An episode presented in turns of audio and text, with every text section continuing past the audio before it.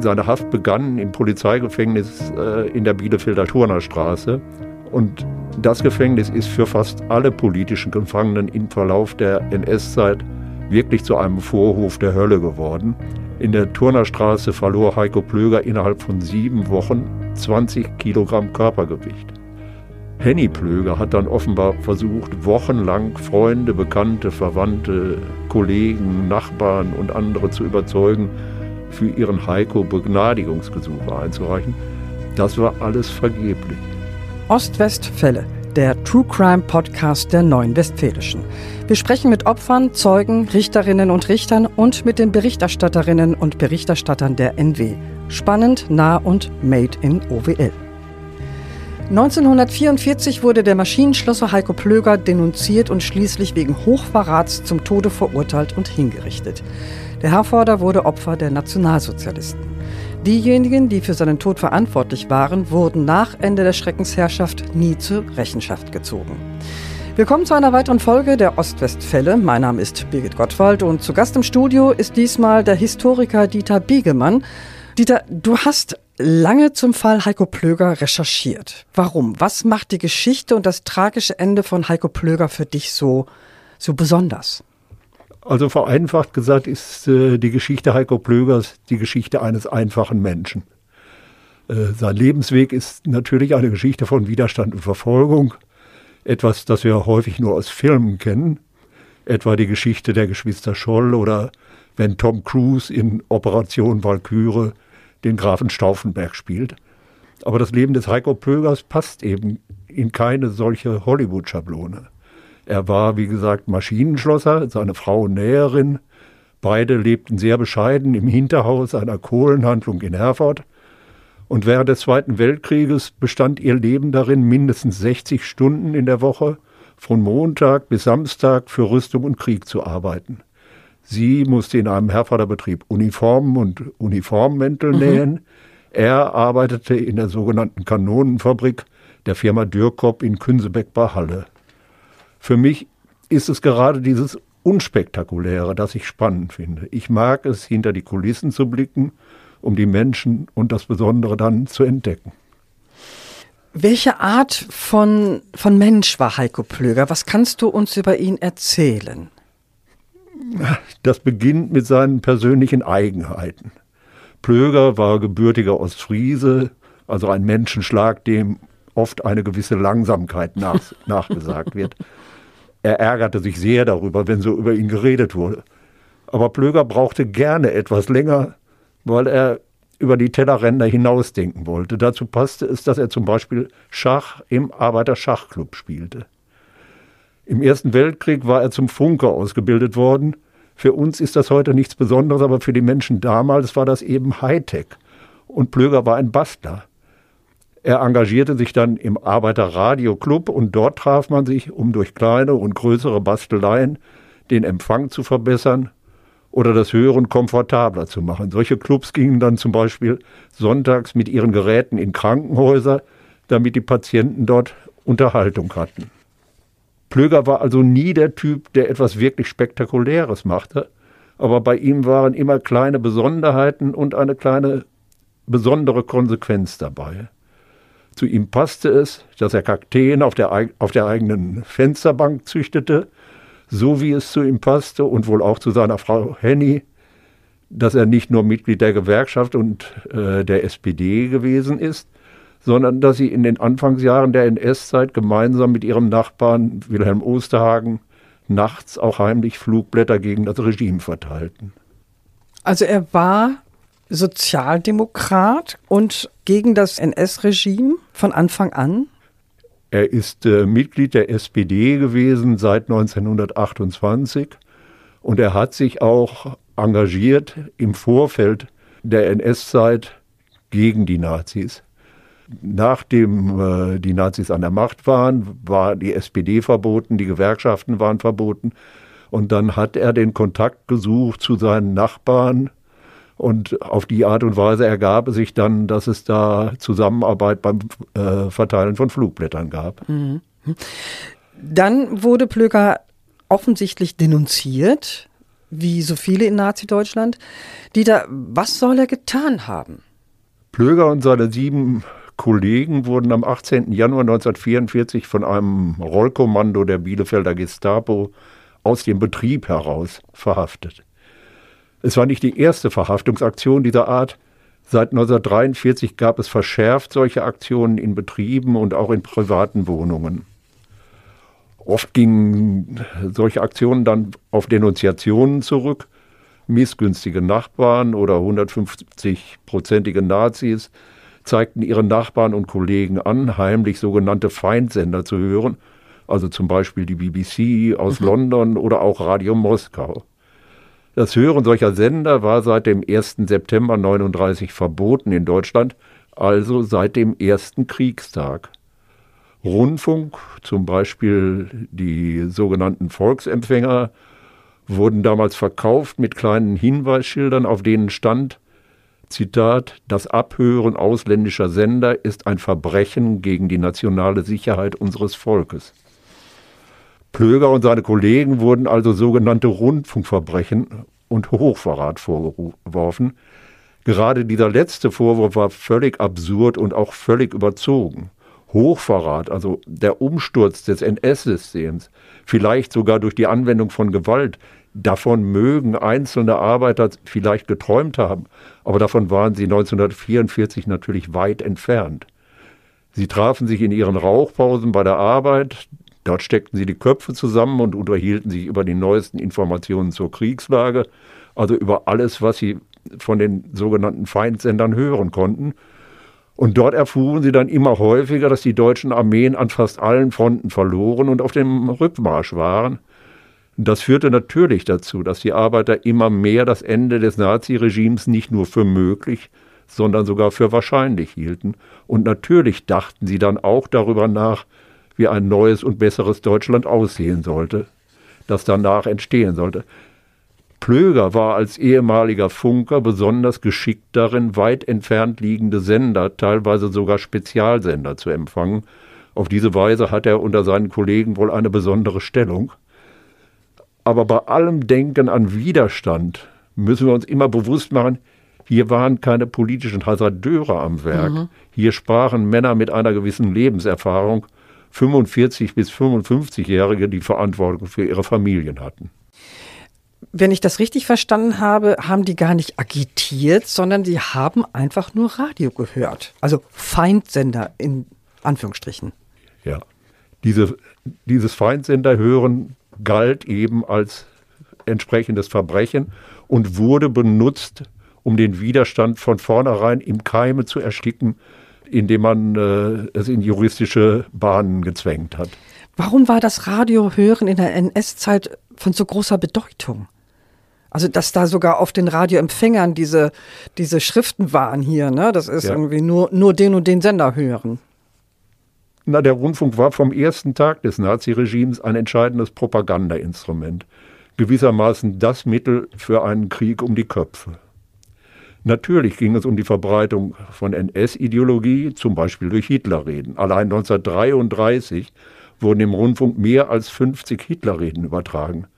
Aber auch das sonstige Programm war natürlich auf Linie, egal ob es sich um Unterhaltungssendungen, Hörspiele oder Kriegsberichte handelte. Der Rundfunk, so hatte es Josef Goebbels mal formuliert, sollte, Zitat, Führer und Volk im deutschen Lebensraum zu einer Schicksalsgemeinschaft zusammenschweißen. Bis neunzehnhundertdreiundvierzig waren so sechzehn Komma zwei Millionen Deutsche zu Rundfunkteilnehmern geworden, auch wenn seit neunzehnhundertvierzig auf allen deutschen Programmen nur noch ein zentrales Einheitsprogramm äh, verbreitet wurde. Im Fall Plöger spielen zwei Männer eine große Rolle, der Bielefelder Unternehmer Georg Bartel und der Gestapo-Beamte Karl Kaufmann. Was für eine Rolle spielten die? Na, der Gestapo-Beamte Karl Kaufmann war gemeinsam mit seinem Kollegen Otto Redmeier seit mindestens neunzehnhundertdreiundvierzig hauptverantwortlich für die Verfolgung der Arbeiterbewegung in Ostwestfalen, also jener Menschen, denen vorgeworfen wurde, Kommunisten, Sozialdemokraten mhm. oder Gewerkschafter zu sein. Beiden, Kaufmann und Redmeier, wurden nach dem Krieg schwerste Folterungen, Aussageerpressungen bis hin zum möglichen Mord vorgeworfen. Kaufmann und Redmeier ermittelten, das heißt, sie sorgten mit Folter und Gewalt für Geständnisse und so lieferten sie die verbrecherischen, mit verbrecherischen Mitteln eindeutige Anklagevorwürfe für eine verbrecherische Justiz. Georg Bartel. Georg Bartel spielte eine ganz andere Rolle. Er war Eigentümer und Betriebsleiter eines kriegswichtigen Rüstungsunternehmens. Eines Betriebes, der angesichts der Kriegslage eigentlich auf jeden Beschäftigten angewiesen war. Und wir reden dabei ja nicht über irgendwelche politischen Heißsporne, sondern über ältere, erfahrene Facharbeiter, die dringend gebraucht wurden. Es erscheint unvorstellbar, dass die Gestapo ohne die Absprache mit der Unternehmensleitung einfach in einem Betrieb auftauchen konnte, um mehrfach eine komplette Gruppe solcher erfahrener Arbeiter aus der Produktion heraus zu verhaften. Mhm. Aber genau dieses Gerücht hat sich bis in die neunzehnhundertsiebziger Jahre im Unternehmen Dürkopp gehalten, nämlich, dass es Absprachen zwischen der Unternehmensleitung und der Gestapo über das Ausmaß der Verfolgung bei Dürkopp gegeben haben soll. Das wurde allerdings nie wirklich juristisch verfolgt. Heiko Plöger ist der Einzige, der in seinem Abschiedsbrief einen schriftlichen Hinweis in dieser Sache gegeben hat. Dieter, was weißt du über Plögers Zeit im Gefängnis und wie lang war er in Haft? Sag mal, wie alt war der da eigentlich, als er inhaftiert wurde?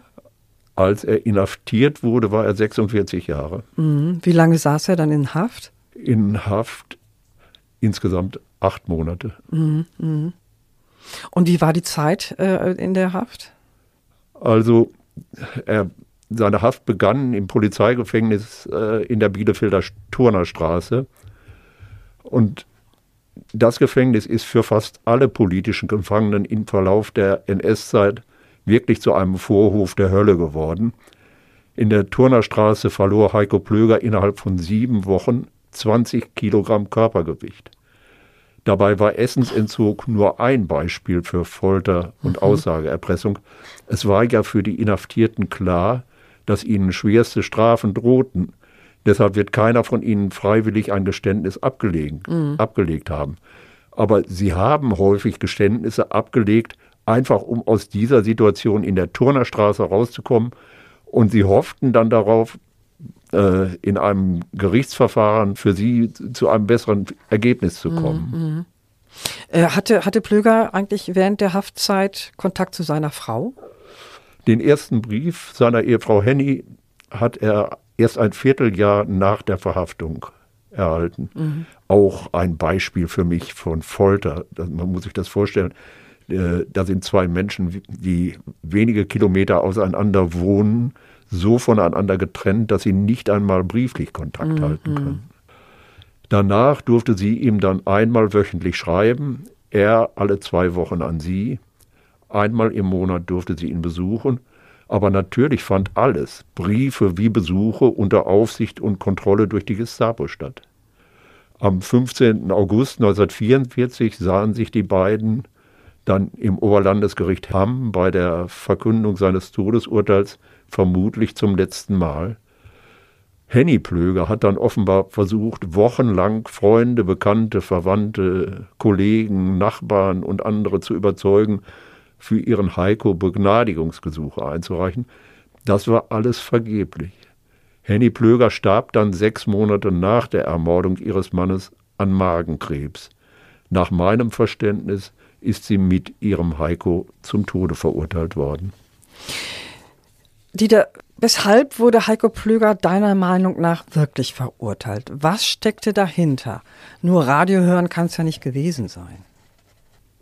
Dahinter steckt sicherlich, dass die Kollegen die Köpfe zusammengesteckt haben, um zu diskutieren, wie sieht es wirklich aus an den Fronten, wie ist die Lage in Deutschland, wie kann es weitergehen.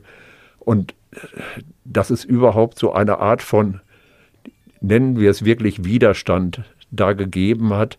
Und der sollte im Keim erstickt werden. Mhm. Plöger war sicherlich innerhalb dieses Kreises derjenigen, die da diskutierten, eine besondere Person, weil er eben äh, sich bemühte, besondere Informationen herbeizuschaffen. Und er hatte wohl offensichtlich äh, viel Respekt unter seinen Kollegen. Also Einschüchterung aller anderen. Einschüchterung aller anderen, mhm. das ist das Ziel gewesen. Heiko Plöger wurde ja schließlich zum Tode verurteilt. Auf welche Weise wurde er hingerichtet? Er wurde getötet durch die Fallbeilmaschine im Dortmunder Gerichtsgefängnis. Dort war die zentrale Hinrichtungsstätte für Menschen, die vom Oberlandesgericht in Hamm zum Tode verurteilt wurden. Hingerichtet wurden dort aber auch zahlreiche Opfer der Militärjustiz. Solche Stätten waren im gesamten Deutschen Reich verteilt, um eben die Vielzahl der Todesurteile der N S-Justiz vollstrecken zu können. Ich verwende den Begriff Fallballmaschine bewusst, weil es sich wirklich für mich um einen maschinellen Massenmord gehandelt hat. Dabei warteten die Gefangenen bewacht und in Hand- und Fußschellen hinter einem dunklen Vorhang, und jeder konnte jederzeit alles, was in diesem Raum geschah, mithören. Dann wurden sie im Abstand von zwei Minuten von zwei Helfern nach vorne gerissen, auf einen Bock geworfen, festgeschnallt, und das Weitere möchte ich hier eigentlich nicht schildern. Das brauchen wir auch nicht, aber wenn ich das so höre, dann, dann ist das Akkordarbeit? Also, so muss man das sich wohl vorstellen, wenn die alle zwei Minuten wirklich protokolliert haben, ja. dass Menschen, die Menschen ums Leben gebracht wurden. Und das war auch die gängige Methode während der N S-Zeit? Das war zu der Zeit dann die gängige Methode. Mhm. Plöger war einer von vier Dürkopp-Mitarbeitern, die neunzehnhundertvierundvierzig vom Volksgerichtshof und dem O L G Hamm zum Tode verurteilt wurden. Gab es denn niemanden, der den Inhaftierten helfen konnte? Waren die komplett auf sich allein gestellt? Du hattest ja gesagt, Plögers Frau hat rumgefragt, wer könnte denn irgendwas tun. War da niemand, der helfen konnte? Also ich denke, der Einzige, der wirklich hätte helfen können, entscheidend helfen können, das war Georg Bartel, der Chef der Firma Dürkopp. Mhm. Äh, ich habe ja gesagt, Heiko Plögers Abschiedsbrief ist meines Wissens das einzige Dokument, auf dem ein Opfer in Ostwestfalen tatsächlich Menschen für seine Ermordung verantwortlich macht. Mhm. Karl Kaufmanns Anteil äh, ist unstrittig. Der Vorwurf, den Plöger gegen seinen Dürkopp-Eigentümer Georg Bartel erhebt, erscheint mir nachvollziehbar, auch wenn letztlich unklar bleibt, wie Plöger zu dieser Angabe kommt. Gerichtsverwehrt bei Beweisen lässt sich seine Anklage jedoch nicht mehr, aber unterstellen wir einmal das Gute. Nehmen wir an, Georg Bartel hätte tatsächlich die Verurteilung und Ermordung seiner Arbeiter nicht gewollt. Dann hätte es ihn absolut nichts gekostet, um ihre Begnadigung zu bitten. Mhm. Noch dazu mit dem Hinweis, dass sie als Facharbeiter in seinem Betrieb unersetzbar seien. Er hat es nicht getan. Und wenn schon nicht das Mitwirken an der Ermordung der Opfer, dann ist Georg Bartel jedoch auf jeden Fall unterlassene Hilfeleistung vorzuwerfen. Wenn es jemand mit Einfluss bis in die höchsten Gremien des N S-Staates gegeben hat, dann war er es. Alles spricht also für mich dafür, dass Heiko Plöger und seine Kollegen sterben mussten, um die verbliebenen Belegschaften in den Betrieben entsprechend einzuschüchtern. Mhm. Dieter, wie hat damals die Öffentlichkeit auf die Verurteilung und Hinrichtung Plögers reagiert? Es gab keine Öffentlichkeit. Mhm. Es war äh, der Henny Plöger sogar verboten, eine Todesmitteilung äh, über äh, die Hinrichtung ihres Mannes zu verbreiten. Sie hat damals handgeschriebene Trauerkarten an Nachbarn und Verwandte verschickt. Mhm. Es wurde nicht darüber in der Presse berichtet. Es äh, hat allenfalls unter den Kollegen bzw. unter den Hinterbliebenen dann private Gespräche gegeben. Ein wirkliches Gedenken hat damals natürlich nicht stattgefunden. Die Schreckensherrschaft der Nazis endete zum Glück neunzehnhundertfünfundvierzig. Was passierte mit dem Richter, der für das Todesurteil verantwortlich war? Wurde das, der zur Rechenschaft gezogen? Das ist ganz kurz gesagt. Der vorsitzende Richter wurde drei Jahre nach dem Krieg bedenkenlos als Mitläufer entnazifiziert und als zweiundsechzigjähriger mit vollen Bezügen in den Ruhestand versetzt. Die beiden beisitzenden Richter wurden bereits sogar neunzehnhundertsechsundvierzig als nicht belastet entnazifiziert und haben dann auch sofort ihren Dienst wieder aufgenommen. Ja, das ist wie bei so vielen Nazi-Richtern, äh, die einfach weitermachen konnten. Da hat die Aufarbeitung in der Justiz nicht wirklich funktioniert, kann man sagen. Das kann man so sagen, ja. Was wurde aus dem Gestapo-Mann Karl Kaufmann und äh, dem Unternehmer Georg Bartel nach neunzehnhundertfünfundvierzig? Georg Bartel wurde erfolgreich entnazifiziert und bereits neunzehnhundertachtundvierzig wieder als Eigentümer der Bielefelder Dürkopp A G eingesetzt. Es wurde niemals wirklich wegen N S-Verbrechen gegen ihn ermittelt. In den Nachschlagewerken der Wirtschaftswunderjahre wurde er immer wieder als einer der wichtigsten, einer der wichtigsten Männer der deutschen Wirtschaft genannt. Gegen äh, Karl Kaufmann und Otto Redmeier fand im Jahr neunzehnhundertfünfzig tatsächlich ein Prozess vor dem Spruchgericht in Bielefeld statt. In siebzehn Fällen waren sie wegen Aussageerpressung und Körperverletzung angeklagt worden. Aber für Redmeier endete der Prozess mit einem Freispruch. Mhm. Kaufmann wurde lediglich in einem einzigen Fall der Aussageerpressung schuldig gesprochen. Eine geradezu lächerlich geringe Strafe, die für Kaufmann schon alleine durch seine Untersuchungshaft bereits abgesessen war. Aber in der Öffentlichkeit rief das Urteil einen bemerkenswerten Proteststurm hervor. Zwei Tage später fand, heute fast unvorstellbar, ein einstündiger Generalstreik in allen Bielefelder Betrieben statt. Damals zogen dreißigtausend Beschäftigte in einer Demonstration durch die Stadt. An dem Urteil endete das letztlich natürlich gar nichts. Mhm. Es zeigte aber, wie groß damals die Empörung über dieses skandalöse mhm. Urteil war. Warum wurde deiner Meinung nach nie ermittelt? Warum gab es diese Urteile? Verantwortlich ist wohl eine Mischung aus verschiedenen Punkten. Zum einen gab es niemanden, der bezeugen konnte oder auch wollte, dass Karl Kaufmann oder auch Otto Redmeier konkrete Gewalt, Folter, Aussageerpressung oder Ähnliches im Fall Plöger oder auch der anderen ermordeten Arbeiter angewendet hatten. Diejenigen, die wirklich als Zeugen hätten aussagen können, hatten eben ihre Begegnung mit den beiden Gestapo-Beamten nicht überlebt. Ja. Mhm. Ebenso entscheidend ist es aber wohl gewesen, dass in den ersten Nachkriegsjahren die, nennen wir es, Rechtsauffassung weit verbreitet war, dass die Täter von N S-Verbrechen einen Befehlsnotstand für sich geltend machen konnten. Mit anderen Worten, die Gerichte gingen davon aus, Männer wie Karl Kaufmann waren ehrenwert und wären durch dienstliche Pflicht als Polizeibeamte dazu gezwungen gewesen, ihre Opfer in die Gesetzesmühlen zu treiben, weil sie sonst selbst verfolgt worden wären. Diese Behauptung ist auch heute immer noch anzutreffen, aber sie ist nachweislich falsch und sie ist auch vielfach widerlegt. Niemand war im N S-Staat gezwungen, sich gegen seinen Willen an solchen Verbrechen zu beteiligen. Der Name Heiko Plöger und sein Widerstand gegen die Nazis wird heute in Herford in Ehren gehalten. Das hat aber lange gedauert, bis es dahin gekommen ist.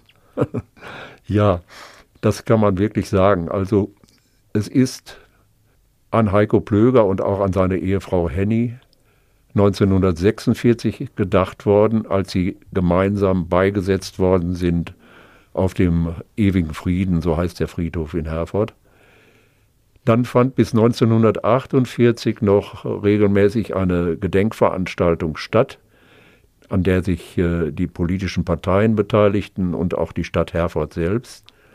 Der dann einsetzende Kalte Krieg und der Antikommunismus sorgten dafür, dass es diese Veranstaltungen dann fast vierzig Jahre lang nicht mehr gab. Mhm. Erst neunzehnhundertsechsundachtzig hat dann der Deutsche Gewerkschaftsbund zum ersten Mal wieder für, zu solcher einer Gedenkveranstaltung aufgerufen und seitdem findet das auch statt und es findet auch in einer sehr würdigen Form statt. Aber es ist für heutige Menschen kaum nachvollziehbar, dass die Zahl der Jahre, in denen nicht an Heiko Plöger und sein Schicksal gedacht worden ist, dass sie immer noch größer ist als die Zahl der Jahre, in denen er vergessen gemacht wurde. Mhm. Dieter, du hast lange im Herforder Kommunalarchiv gearbeitet. Du bist Historiker. Wieso ist die Arbeit von Historikern und Historikerinnen so wichtig? Ja, ich beziehe das jetzt mal auf, auf die Geschichte mit Heiko Plöger. Es gibt ein Zitat von Josef Goebbels, wonach es das Ziel war der Nazis, die Namen und die Geschichten ihrer Gegner für immer aus dem goldenen Buch der Geschichte zu entfernen. Für mich ist die Beschäftigung mit der Geschichte von Menschen wie Plöger der Beweis dafür, dass so etwas nicht möglich ist.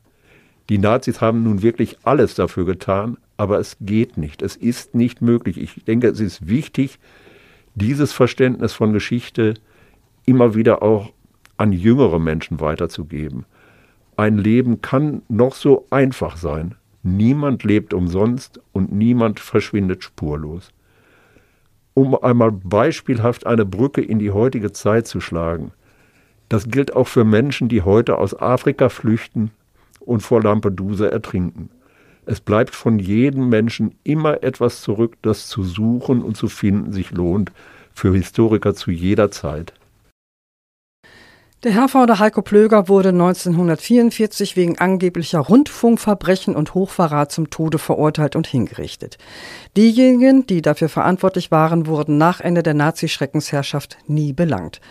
Damit nichts in Vergessenheit gerät und wir aus der Vergangenheit lernen können, sammeln Historiker und Historikerinnen Dokumente, werten sie aus und sprechen mit möglichen Augenzeugen und bringen so vergessene Geschichten wieder ans Licht. Das war's für heute mit dem True Crime Podcast der Neuen Westfälischen. Redaktion hatte Annalena Hinder. Zu Gast war der Historiker Dieter Begemann. Danke, Dieter, dass du dir die Zeit genommen hast. Gerne. Weitere packende Kriminalfälle aus unserer Region auch jederzeit auf n w punkt d e und in der N W Plus App in der Serie O W L Crime. Wir freuen uns über Fragen, Anregungen und Kritik zu diesem Podcast. Und natürlich über Wünsche, welche Ostwestfälle wir demnächst für euch besprechen sollen. Schreibt uns eine E-Mail an podcast at n w punkt d e. Mein Name ist Birgit Gottwald. Bis bald.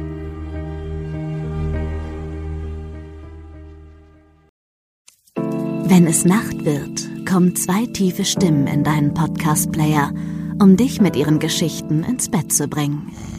Rote Bar ist dein Einschlaf-Podcast zum Einkuscheln und Wegschlummern. Ich hatte mal eine Freundin, wenn wir zusammen im Urlaub waren, dann ging sie in den Pool und dann guckte sie mich an. Ah, ich hab schon gemacht. Ah. Dann ins Meer. Ah, ich hab schon gemacht. Und die macht immer direkt überall ins Wasser rein. Was war sie für eine Rasse? Ein Collie oder?